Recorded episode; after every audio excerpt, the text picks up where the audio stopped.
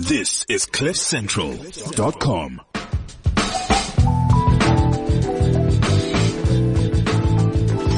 The Daily Maverick Show on CliffCentral.com. Hello and welcome to the Daily Maverick Show on Cliff Central. My name is Greg Nicholson and I've got to admit I'm a little bit tired today because I was up last night reading this book that's sitting here in front of me. It's called Get Up, Stand Up, Personal Journeys Towards Social Justice. And it was recently re- released by Mark Heywood and I'm glad to welcome Mark into the studio today. How are you? Thanks for having me, Greg. I'm great, and I'm sorry I kept you up. The recently released book, it's a great read on Mark's 30 years as an activist fighting for social justice. Begins with his childhood, born in Nigeria, raised in Botswana, educated in the UK, and it charts his, early activism against apartheid, the fight for treatment for those living with HIV AIDS, and his more recent role in lit- litigation, also working to fight corruption and ensure South Africans receive the opportunities they're entitled to and basic standard of living. Get Up Stand Up includes elements of memoir, history, political analysis, and it ends with quite a painful but frank view of the country and the world.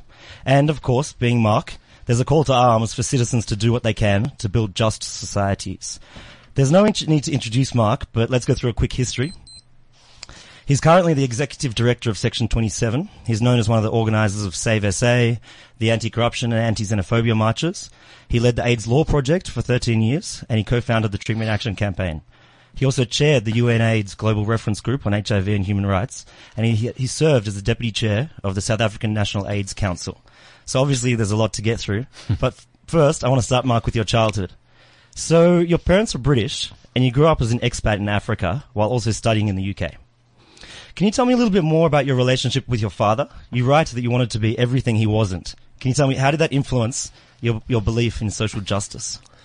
Well, you, you're correct. My parents were British. You know, they were sort of a generation of the 1950s uh, British middle working class, and uh, my father.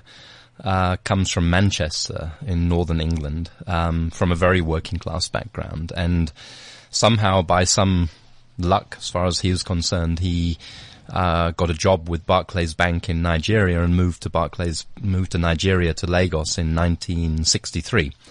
Um, but you know, I talk quite a lot about my father in the book, particularly in the early parts of the book, because uh, he carried with him, I think, many of the prejudices of a white working class uh, uh, British person of that of that period. Prejudices, I think, about Africa as a whole and its prospects for proper, successful development. Prejudices about about race. Prejudices about class as well. So you know, as I as I started to grow up, and from quite an early age, uh, and as I started to form my own views and views about equality and views about justice, uh, it took much longer to understand class.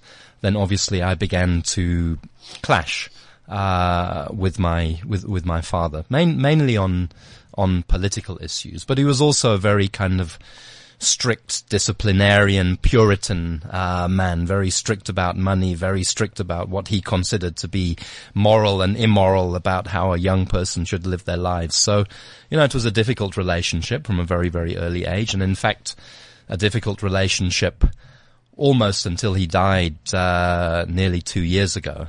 Um, I think there was a, degree of reconciliation, but the reconciliation was on the basis that there are certain things that you never talk about because if you ever tried to talk those questions, any political question basically, then it was took you on a road to a pretty nasty uh, conflict. So at the end of his life, I just stopped trying to talk about the real world as I know it.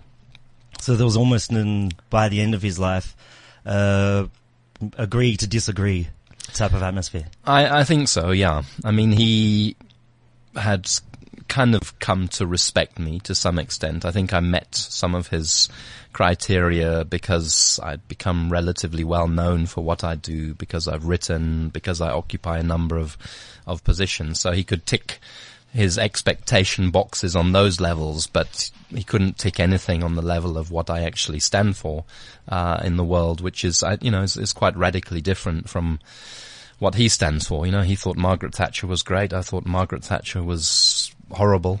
Uh, um, he, you know, lived in Botswana and South Africa in the 1970s and early 1980s, and uh, he would never I, I would I would describe him as an apologist in some ways for apartheid, not an active uh, endorser or supporter, but he was one of those people who made up excuses. You know, well, black people live better in South Africa than they do in other African countries, so what are you complaining about? That type of that type of issue, which just, of course, grated with me and my experiences. And then there's also, I guess, the legacy, his ties to the legacy of colonialism, working for Barclays. Yeah, and uh, Barclays DCO, which stood for Dominion and Colonial uh, Office. Um, so yeah, I mean that's he was an expatriate. He worked in Lagos and then in northern Nigeria and then in Kumasi in Ghana and Takoradi and Accra and ultimately in uh, which was you know where I was for most of my teenage years.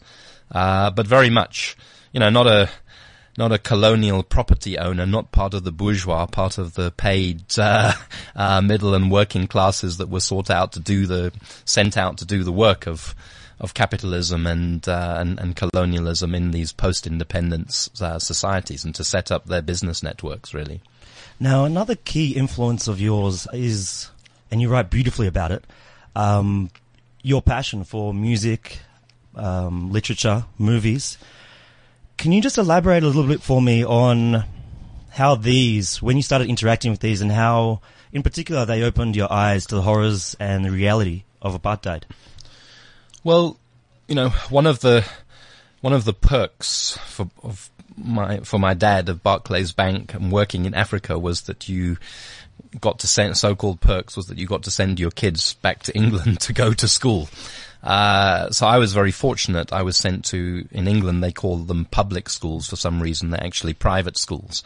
I was sent to a very ancient, uh, private school that was set up in the 8th or the ninth century, one of the oldest schools in England.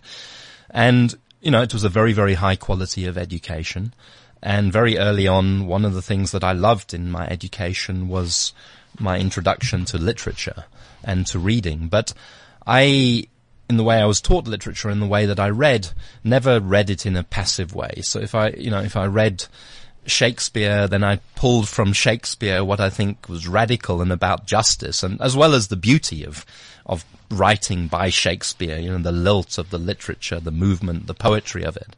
But literature always talked to me about justice. It seemed to me that everything that I read was political. Almost all great literature, even if it's about love, often is about love and injustice, love and society, class and society. So, you know, I, I took from literature uh, a map for life, and I used that map to inform how I thought about the world and also what I should do about the world. So it instructed me to action, and and that coincided with the time when we moved to Botswana. The family moved to Botswana in 1977, and the first things I heard when we moved to Botswana was about the murder of Steve Biko uh, in 1977 and later, you know, a little bit later, a few years later, the death of Seretse Khama, the first uh, president of, of, of Botswana. And so I started to move from a, being a student of English literature to trying to understand through South Africa's literature and writings of Nelson, political writings, but also literary writings, what was going on in South Africa. And that just kind of cemented me uh, as a youngster to a commitment to to the issues initially, of course, of overcoming apartheid and to freedom and equality in South Africa. But of course, over the years, it's it, it evolved, and I still, Greg. I mean, I, I still think that that great literature is perhaps one of the most uh, important influences for people who want to believe in, in, in, social justice. I can't put literature here and music there and painting there and issues of politics and justice somewhere else. And that's what I'm trying to say in the book. Part of what I'm trying to say in the book is that we get into these struggles because we are human beings concerned about the plight of other human beings and books is very often where you find that plight best described. One of the lines I, I wrote down from your book is literature contains instructions for the living and you've got quite a few uh, d- quite direct lines like that in there that I, th- I, thought were quite quite poignant. But then you were also growing up in an era when punk rock became became quite big in the UK, and there was also a fair bit of turmoil and, and political changes within the UK as well as what you'd experienced in Southern Africa.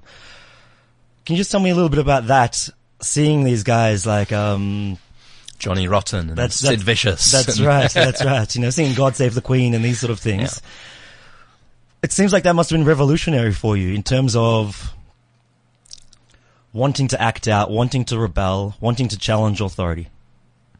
Yeah, look, quite a lot of it I made sense of much later, including when I was writing this book. But, you know, here was me in a private school in the middle of York in northern England. Uh, you know, York and Yorkshire, once upon a time, industrial, uh, in the early days of, of, of Thatcherism, mass unemployment, 1979, what the British called the winter of discontent. And of course, as we were just talking about, the, the political discontent carried over. First of all, it, its perhaps most immediate expression was in music, and along came in the late 1970s, you know, a band like the Sex Pistols, which absolutely scandalized British society because people like Johnny Rotten used the word fuck on radio, and you know, they produced an album called Never Mind the Bollocks. Here's the Sex Pistols, and they they tore up all the norms about music, but all the norms about the kind of complacent post-war norms about dress and decency and behavior. They exposed a lot of its, a lot of its hypocrisy as well as its political hypocrisy. So England was suddenly full of people with safety pins in their noses and torn clothes and sometimes Mohican haircuts. And it, it was a rupture. It was a social rupture that was part of an economic rupture and part of a political rupture. And, you know, I was a coy, scared middle class kid who couldn't associate myself directly at the time with those movements, but the power of the music,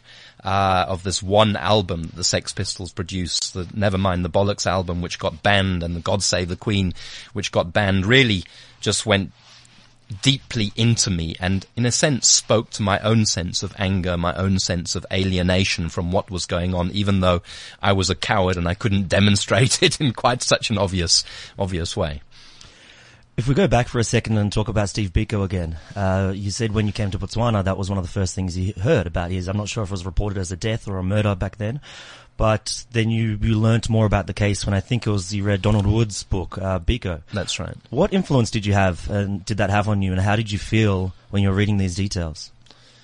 Well, it, you know, it shocked me because the one thing that had happened, even though I was the, you know, the son of British middle class parents who post-colonial and post-colonial attitudes, um, I had grown up in Africa, independent African countries that had managed to shake off, you know, racism, institutionalized racism, and where there was equality and where there was freedom. Of course, we have to put both in inverted commas because of what we know about the legacy of colonialism.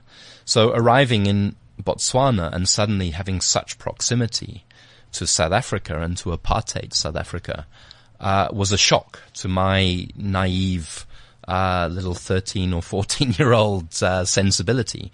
And that was obviously compounded by uh, reading about the death of Steve Biko. I don't remember exactly how it was described, but certainly as I started to find literature, ANC literature, liberation literature, you know, it was presented as what it was, the murder of, of Steve Biko.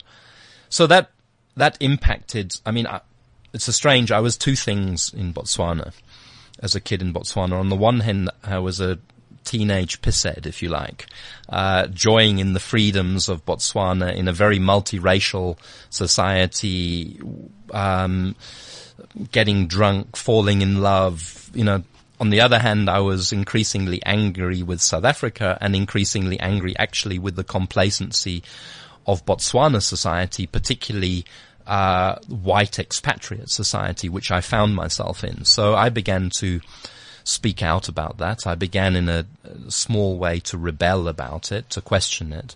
Um, I tell the story in the book about how, you know, one of my first political acts was uh, to grab the microphone on New Year's Eve at the golf club, Gaborone Golf Club, and gather the caddies together and sing Nkosi Sikelel' iAfrika, which, you know, was such a simple, little harmless uh, thing, but it scandalized and shocked uh, the golf club attendees that night, and my father was made to apologize for it, and, you know, so it was, it was little things, but really it was just the proximity that this thing 20 kilometers down the road over the border was going on and it was an appalling thing and it, and, uh, I, I thought very, very deeply about it.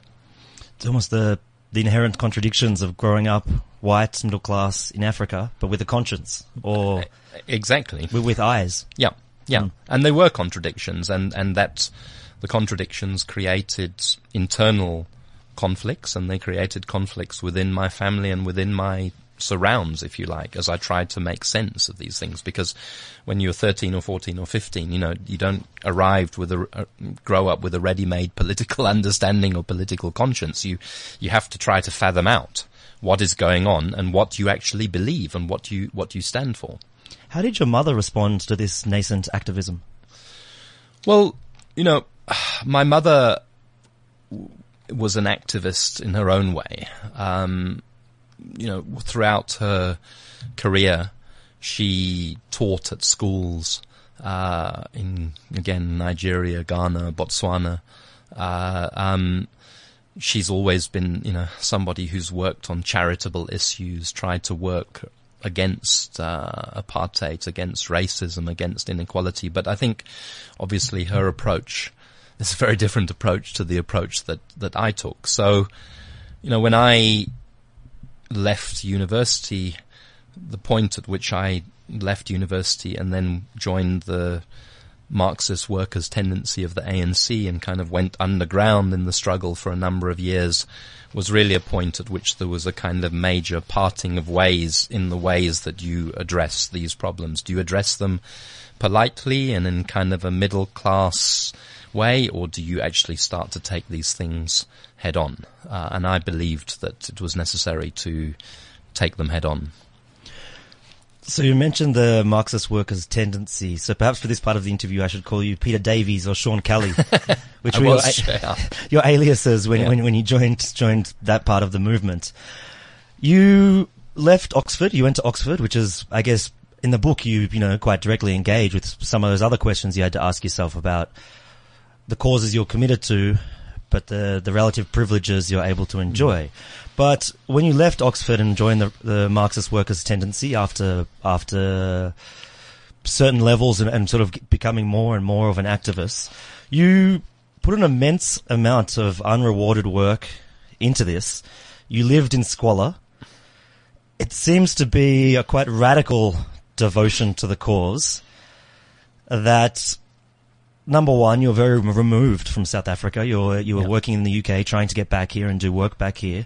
But also there seemed like there was quite a thankless job. Why, why did you do this?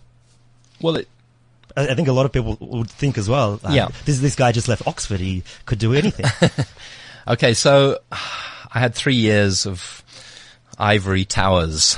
Um, during those three years, I was very angry about what was happening in South Africa. Remember, this was the middle of the 1980s, 1983 to 1986. It was the time of growing uprising, growing murder within South Africa, growing revolt. Um, by the time I'd got to the end of, of being at Oxford, I had absolutely decided that I wanted to be part of the liberation struggle.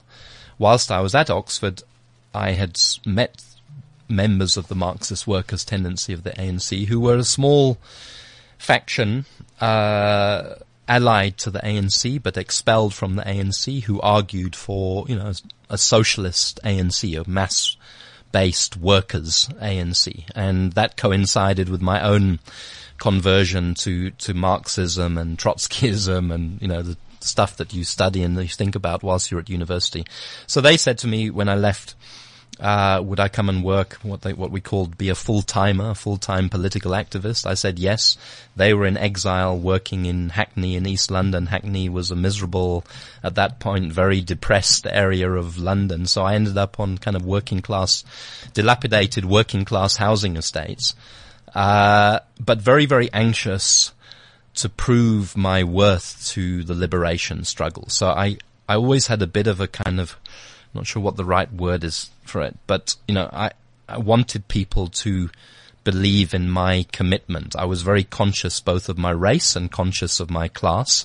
And so I felt like I had to go the extra 10 miles all of the time to prove the levels of my my commitment. So in those you know in those years we we didn't receive any pay. I signed on the dole in Britain and got uh, thirty pounds a month or something like that, um, and literally worked eighteen hours a day for the next three years uh, with this group of people. On a material level, it was pretty horrible.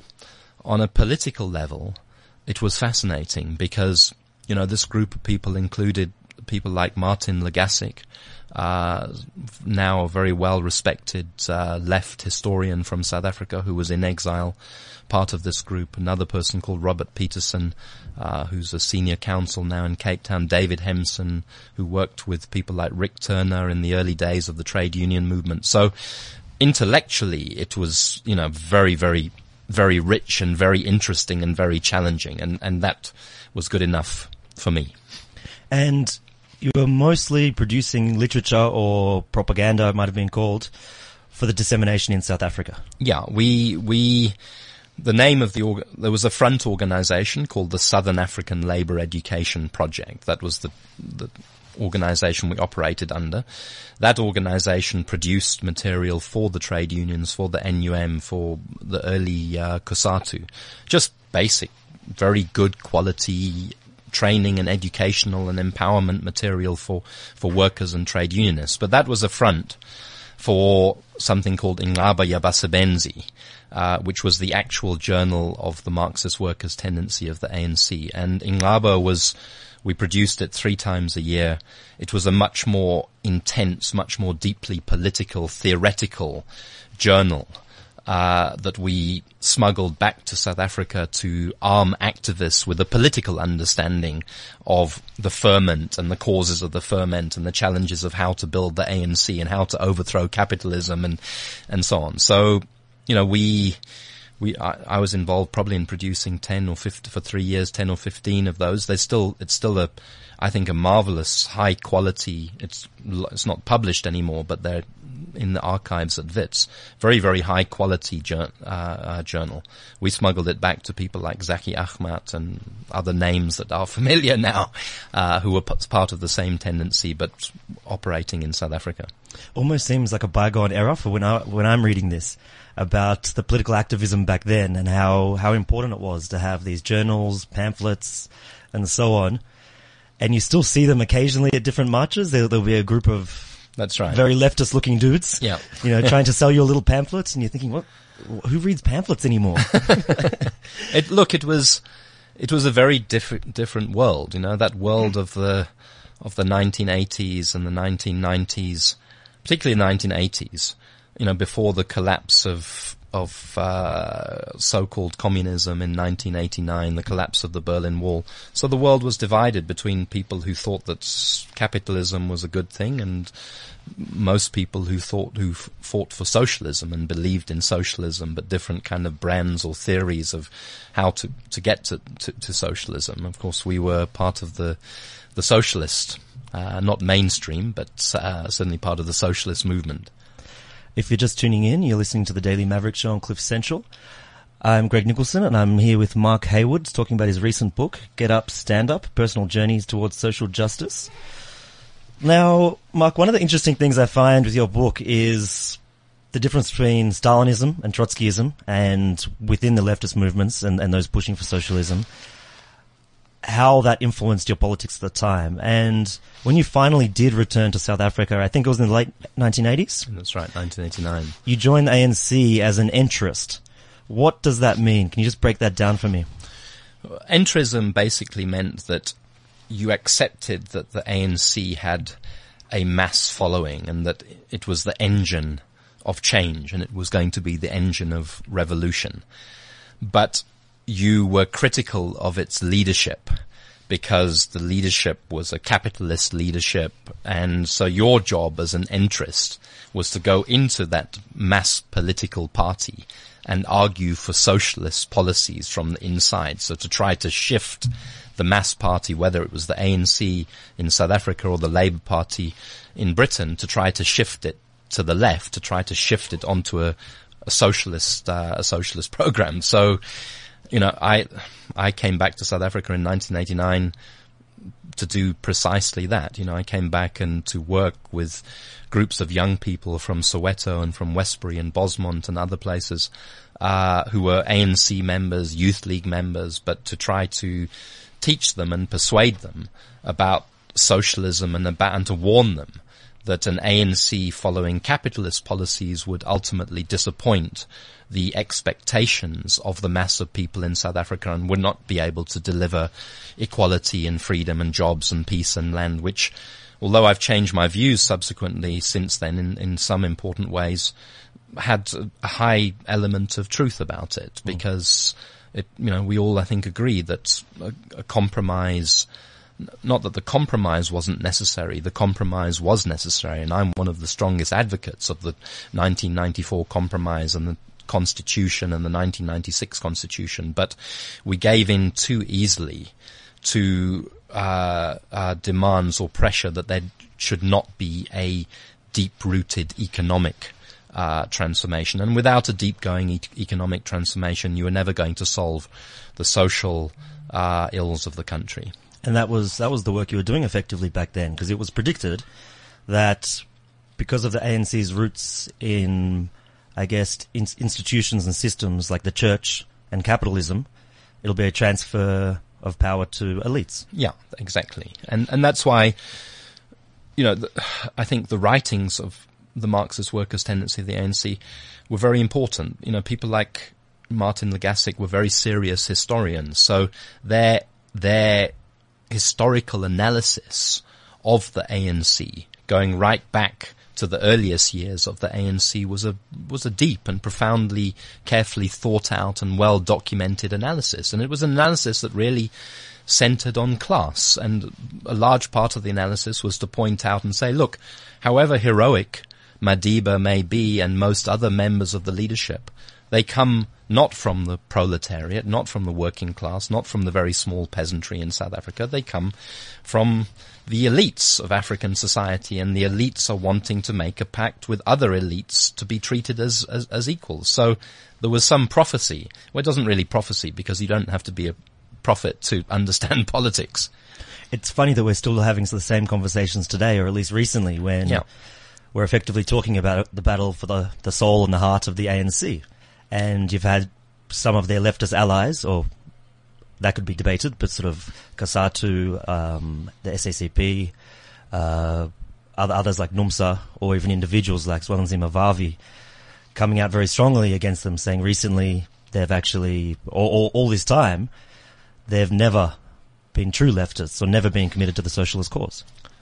Well, you know, socialism has been a very complex uh, and has been enormously complicated in the last 30 years or so. As I said, the certainties, which were never really certainties, but what people believed to be the certainties that they held in the 1960s, 1970s, early part of the 1980s were all shattered when it appeared, and again stress appeared, that capitalism was triumphant in the 1990s with the collapse of the Soviet Union, the move of China to embrace capitalism, the collapse of, of Eastern Europe.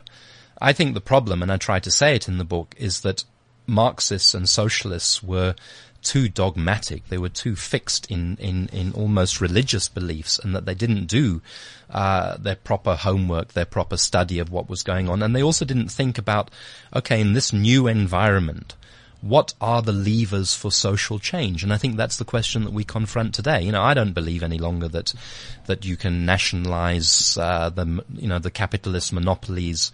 That that's going to bring peace and prosperity and employment to people. I think that that we have to much more directly engage capitalism and regulate capitalism in the interests of all of society, in the interests of the environment, in the interests of of, of the planet.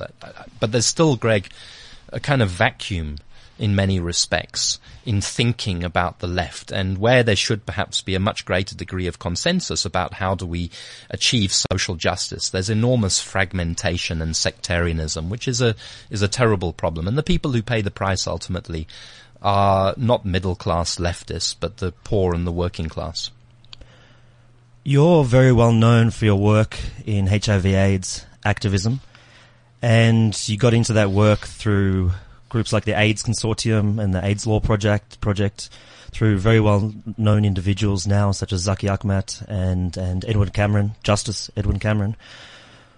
But I get the strong sense from your book that rather than these individuals or or simply wanting to be involved in activism, and now we're talking the 90s, we're talking after the transition, um, or during the transition, I suppose. I get the strong sense in the book that the key motivation for your work on HIV AIDS, and obviously I should say you also work with the treatment, uh, Yeah. treatment action uh, campaign. The motivation seems to be the people you met, um, the people who you met who passed away, people whose children who passed away, the many people who are suffering without help. Can you just is am, am, am I correct in saying that? And can you just elaborate a little bit on was that a key driver for you? The people who were affected by HIV/AIDS, the ones who died without treatment, their families. You've read the book very well. and I'm glad you've understood it in the way that you've understood it. No, look, I, first of all, I didn't ever expect to become an AIDS activist. Um, I was drawn into AIDS activism, as you correctly say, by almost by accident by Zackie Achmat. But uh, in 1994, when you know Zackie had been infected with HIV and introduced me to the AIDS Law Project. But um, you know what has inspired me was that when I started working in HIV in the early years, I- I found a group of people who were beautiful people, basically. Uh, very heroic, very courageous, very isolated often because of the stigma around HIV. Uh, very determined to try to build a response to HIV in the context of a society that either persecuted people with HIV or just didn't want to hear or know anything about it. And uh, it was working with people and working with people living with HIV that just inspired me. But it also took me back to what we were talking about earlier on about people's inherent dignity. I think about you know people's capability of doing good, of acting in solidarity with other people, of having empathy with other people. So that was where I got my power from. You know, I didn't think that I would work on HIV for more than a few months, but the deeper that I got into it, the more of a sense of responsibility, I guess, I acquired that I've been drawn into a very special circle of people. Uh, and they're not dependent upon Mark Heywood or anybody, any other single individual in particular. But neither could you just, knowing the scale of the problem, neither could you just get up and walk away from it and resume normal life. And we knew, you know, from the early 1990s, I say to you now, you know, there's six million people in South Africa who have HIV. You don't blink an eyelid, really.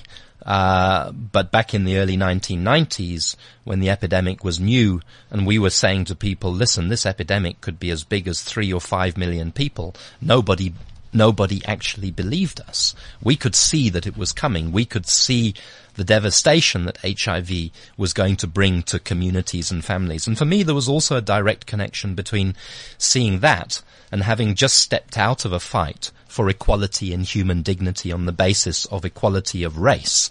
Now there was this other thing. I can't say, okay, job done when I know that job isn't done because there's a new threat and people are not grappling with that new threat. One of the perhaps perhaps interesting or sl- slightly humorous parts of the book is when you mention how you took over at the AIDS Law Project. Mm. You started leading that, and you describe how you ha- you weren't a lawyer. This is a public interest law group, effectively, and you just sort of had to had to run with it. Yeah, I didn't. I uh, since it's a lesson for for young people today to step up and take big responsibilities. Look, the AIDS Law Project did not have a, a head for a couple of years. It had been uh, directed by Zackie Achmat, but Zackie Achmat left to do other things. And so eventually I thought, well, somebody has to direct this thing.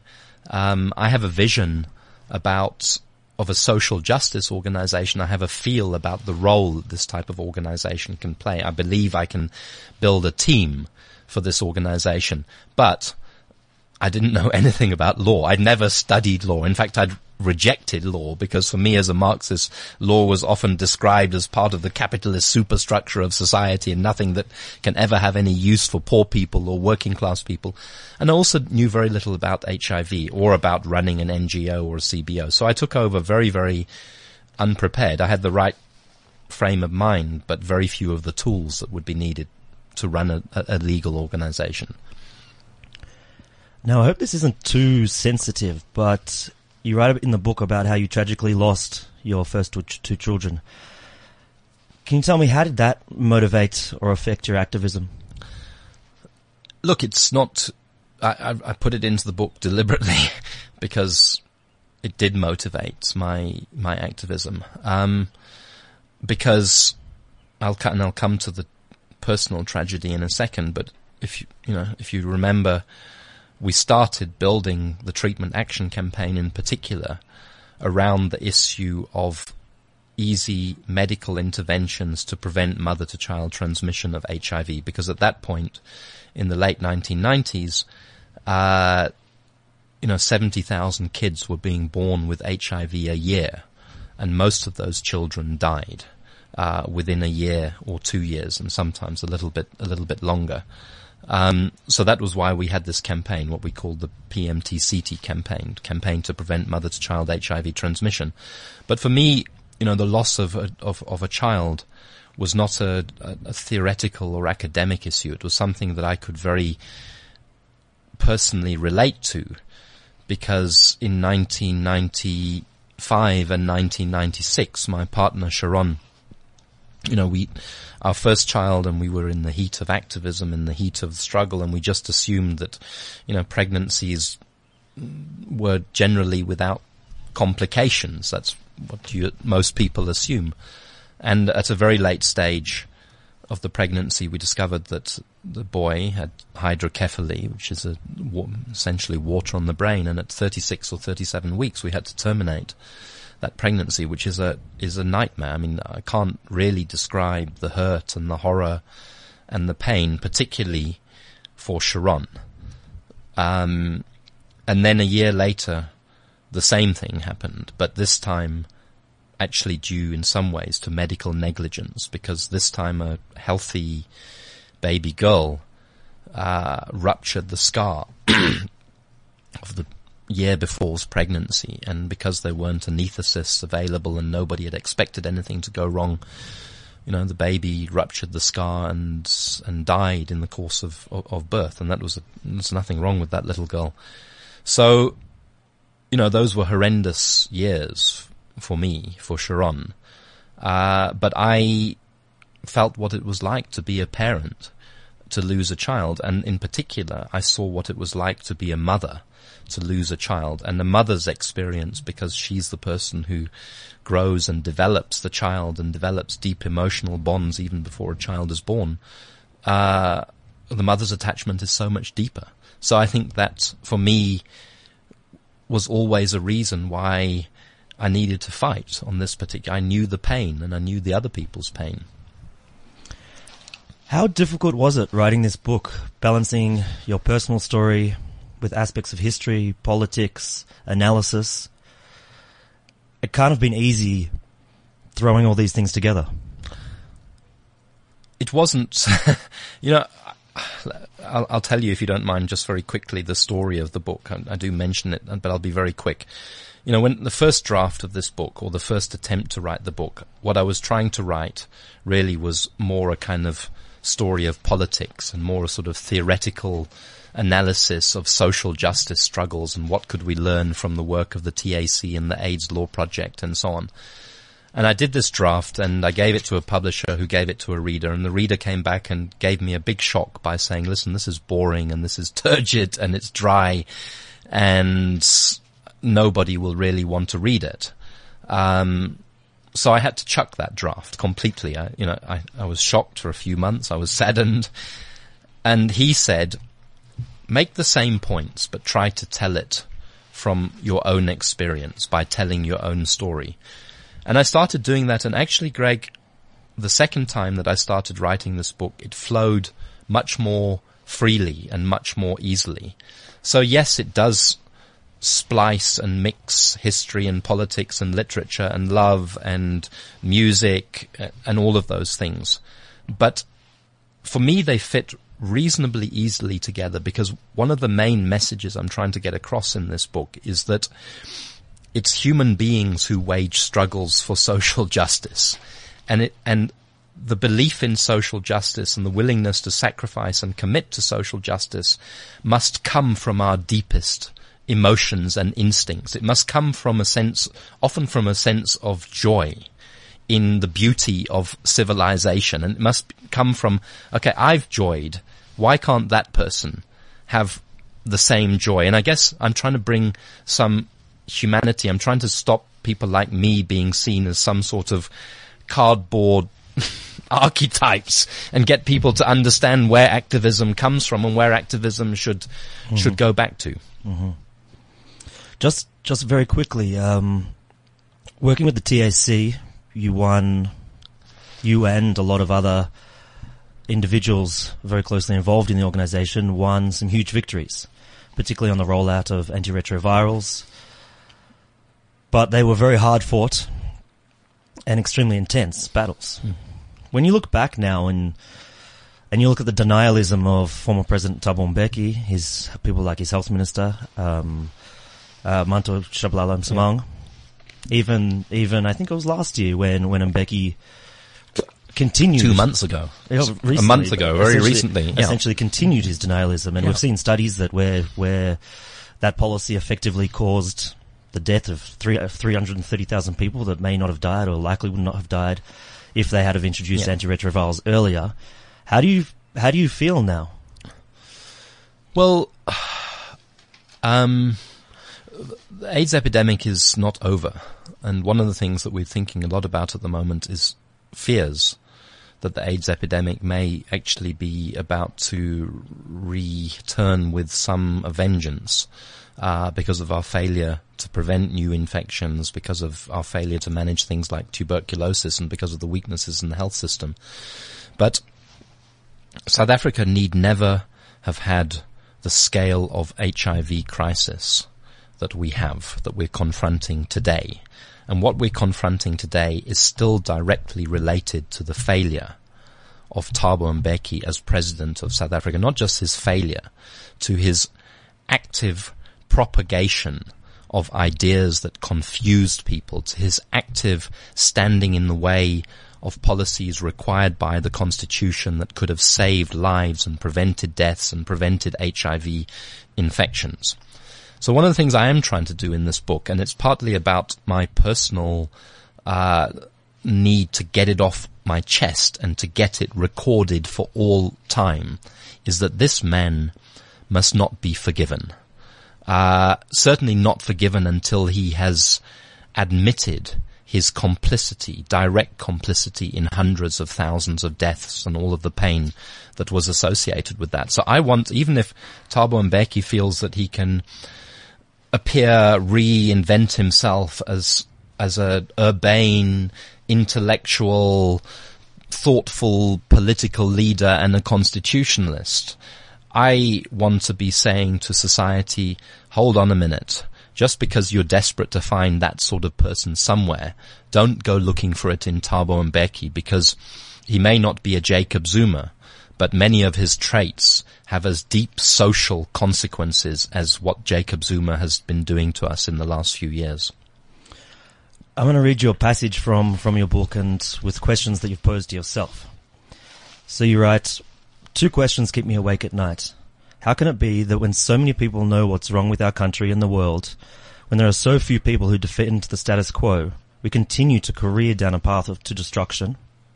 What holds us back from building organizations that will bring social justice and equality? Well, those are the, those are the. I mean, that's. I guess we could spend another hour talking about that. I mean, it. it one thing we can't say about our situation in South Africa or the world is that we don't know. We can't say we don't know about climate change. Uh, and the consequences of climate change further down the line. We can't say we don't know about the inequality. We can't say we don't know how to reconstruct society to make it more equal, more fair. I struggle every day as I walk down the streets at the two worlds that you see with left eye and right eye. One is a world that is actually very comfortable in itself, that has gadgets, that has modernity, that goes to clubs, that is happy, and the other world is a world that is denied all of that and that suffers. And how do we, how does the, does the, does the, the world that has everything accommodate itself? How does it close its eyes to so much that is going on on the other side of the street? And when are we going to wake up as, as human beings and discover, a, you know, that we have a common destiny, that we have a common brain, a common capacity to feel pain, a common capacity to joy? Um, I, I don't know. I think we're in a bit of a bind in, in, in how we, in a vision to fix our world. One of the ways you've been trying to fix our world is with an intense focus on organizing and coalition building, coalitions within civil society. Obviously, the treatment action campaign was quite a good example of that. Then you've also been involved with the, the Awetu movement, uh, the anti-xenophobia march, as well as the anti-corruption march. Um, I guess you, I'm not sure if you're a part of it, but you've watched NUMSA try to push its united Yeah. front and currently are involved with Save South Africa, which maybe tell me if I'm wrong, but you're trying to, to get the president removed or for him to resign as well as try to reform other aspects of our, of our politics and negative tendencies and systems within our, within our politics. Firstly, why is this coalition building of coalitions of civil society necessary? And can you tell me very briefly about some of the challenges, the immense challenges that you're faced in trying to build such civil society coalitions? Well, it's net. You see, I, I think one of the interesting new characteristics of the 21st century, as opposed to say the 20th century or the 19th century, is this idea of the power that resides in political people and the power that resides in in civil society. And by civil society, we mean non-governmental organizations, non-governmental people who challenge power and who fight for equality and justice. You know, I've been doing that certainly all of my life since I kind of stepped out of the liberation struggle and into the civil society uh, space. But you know, I've worked on HIV and I've worked on health more broadly and I've worked on the right to basic education and I've worked on the right to food. But as I work in each of those siloed areas, what I see all of the time is the interconnectedness between the issues and how often deprivations in access to healthcare services are linked to decisions that are made about budgets, about economy, about fiscal policy. Um, and so part of my, my, my quest, if you like, uh, and I'm not alone in this, is not to want to dissolve a hundred thousand different social movements and civil society organizations into one big homogenous thing, but is how can we get them to work together and present a kind of popular people's front on these key questions of power? How can they, how can they form a political force, not a party political force, but how can they form a political force that exerts influence on political parties that sit in parliaments, on presidents, on the private sector, on the private business sector. And I think, I think that is the way we have to go. So, you know, I've done what I can in the last, particularly the last four or five years since we formed Section 27 to tr- try to see, to experiment with building coalitions, to try to experiment with getting people to see the points that they have in common with each other and not just the points of, of difference. But it's not, it's not easy. But it's not over yet either. Some of the movements you've been vo- involved with have been criticized as white or, or elites. How do you personally grapple with issues of race and class privilege and does it affect your work? It does affect my work all of the time, and I write in the book, you know. I am a white, uh, middle class person. Uh, white people have a lot to answer for, both in South Africa and a lot to answer for in the world. You know, as a white person, I subscribe to the principles and ideals of non-racialism that were developed in the 1950s and the 1960s by people like Ahmed Kathrada, Nelson Mandela, and other people's principles that I think even people like Steve Biko subscribe to. But I think people of privilege, whether it's privilege based on race or privilege based on class, have got to be prepared to make sacrifices, have got to be able to put their shoulder behind the wheel of struggles that are led by working class people, led by poor people, led by led by black people, and that's what I what I'm trying to do. Um, that's what we did when we were trying to build the TAC. You know, we tried to build the TAC as a movement of poor people, of people living with HIV, of of women. But it does seem to be a contradiction at the moment, Greg, and it's something I battle with every day, that it's not untrue that a lot of the noise at the moment is being made by elites and that sometimes the elite noise and the elite protest, and that's not to say that it has a hidden agenda, by the way. It's not to say that w- the elites are trying to protect capitalism or white monopoly capitalism or whatever. But if you look at the class character often of people who are starting to gather, to protest, to think, it is people from the, from more privileged parts of society. The revolt and change is going to have to come from people who have really been dispossessed by 21st century modern South Africa, 21st century world, because it's only there that there is sufficient anger to force a deep and radical change. And then we are all going to have to think about what that change is and how to, to constitute the change. So again, you know, this is a short interview. It's a hugely complex question to which I've probably given quite a shallow answer. So really I'm just saying I'm very conscious of those questions and they're difficult and you grapple with them every single day. Coming to the end of your book, you grapple with quite some difficult issues. And one of the things you seem quite hopeful, and even in this interview you've mentioned that people are inherently good, mm. or the good outweighs the bad. Mm. But you also say that us as individuals, and perhaps our lack of empathy, our inaction, is the biggest problem in confronting some of these huge societal issues. How do you grapple with that, that balance, and how do you do that without becoming cynical? Well, if you work with ordinary people, you will never become cynical. One thing I've never risked in all my years of doing this is is cynicism because you draw passion, you draw inspiration, you forced to learn about new things all of the time. You're forced to try to understand the people around you, the good people and the bad people who are around you. So cynicism is not a something that I feel at, at, at risk of. I do believe that if we can work out really what are the key knots that we need to untangle. And I'm not sure if we do understand them, particularly when it comes to movement building and building of power, that we can unleash good, that we can struggle towards social justice. I, I say in the book that I think that poor people have more power, more political power, more legal power than at any point in history.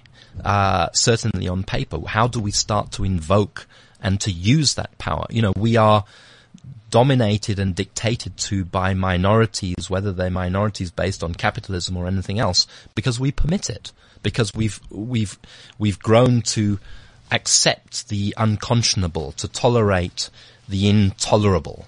You know, just as Steve Biko in the 1970s, early 1970s, you know, had to bring into being the notion of black consciousness, which was in part saying to black people, listen, you're not slaves. This is not the natural order of life, eh, eh, as apartheid tells you. You are equals, so stand up and assert your equality. If you don't accept that you are equals, then you're never going to fight and overcome this. And the same applies on the issue of class. If you live without a toilet, without water, without electricity. You send your kid on a daily basis to a school where she may be raped, where she doesn't have teachers. If you accept that you're going to die in a hospital or that you're going to be deprived of medicines in a clinic, if you accept that this is your lot, if you accept that this is the natural order of things, then nothing is going to change. So there's a, there's a big mind shift that has to take place. There's a new type of consciousness that has to be brought into being if we are going to get out of the mess that we're in. Mark, thank you for coming in today. Thank you very much for having me. You've been listening to the Daily Maverick Show. I've had Mark Heywood in studio today. His new book is Get Up, Stand Up, Personal Journeys Towards Social Justice. Thank you for listening. Download and share the podcast and we'll see you next week.